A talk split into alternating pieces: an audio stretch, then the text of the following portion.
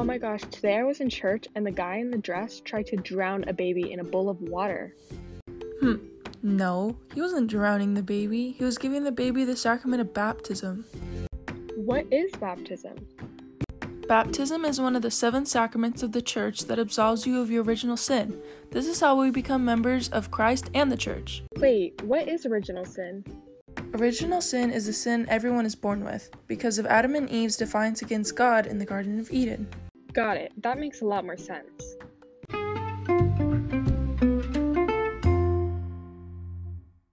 Wait, now that I think of it, I learned a lot about the sacrament of baptism at school.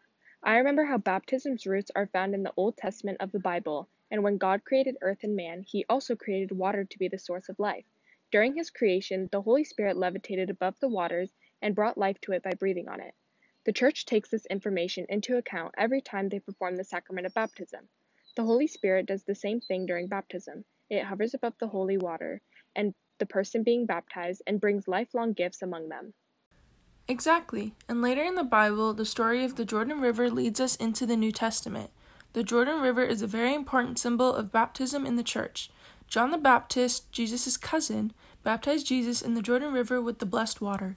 The blessed water used for baptism is marked with four events that remind us of the true origin of the sacrament. Those four events include the creation, Noah's Ark, the crossing of the Red Sea, and the Jordan River. Every time someone is baptized with the holy, blessed water, we are meant to recognize the history and the prefiguration of the sacrament, and with this, we are able to understand what the sacrament of baptism does for us.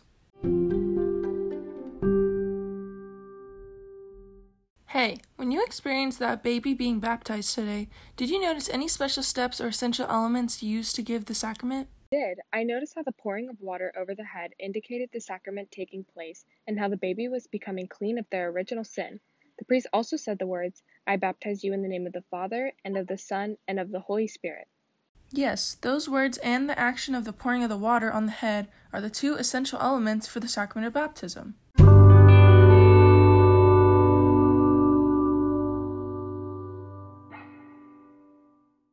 Hey, I got a good joke. Okay, let's hear it. So today I was talking to a graphic designer about invitations for a baby's baptism, and I said, How about Comic Sans? Oh no, she scoffed. For this occasion, we are going to need baptismal font. Um, I don't get it. Hey, is there a difference between the baptism of kids and the baptism of adults? Yeah, actually, there is. Baptism occurs in the early centuries of the Church and is most commonly administered to infants. However, adults are not excluded from receiving the sacrament either. When baptizing people above the age of reason, which is seven, the Church celebrates the rite of Christian initiation of adults, or the RCIA. RCIA is the process in which unbaptized people and people baptized in a separate church are prepared to become a member of the church through a step by step process. The people participating in this process are called candidates. There are seven stages of the RCIA process in which a candidate undergoes.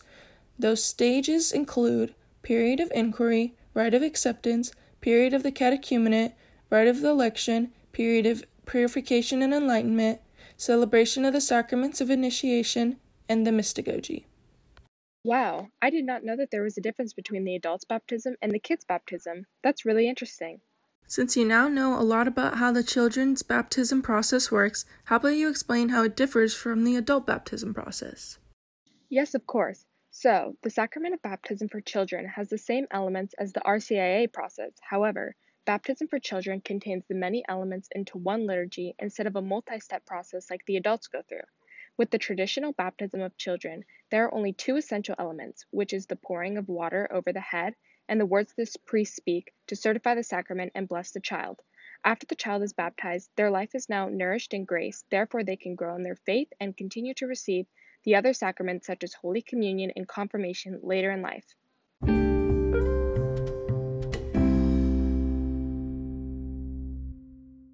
Hey, want to hear a joke? Oh no, not again. How do you clean up water spilled during baptism? What? With papal towels. Really? Papal towels?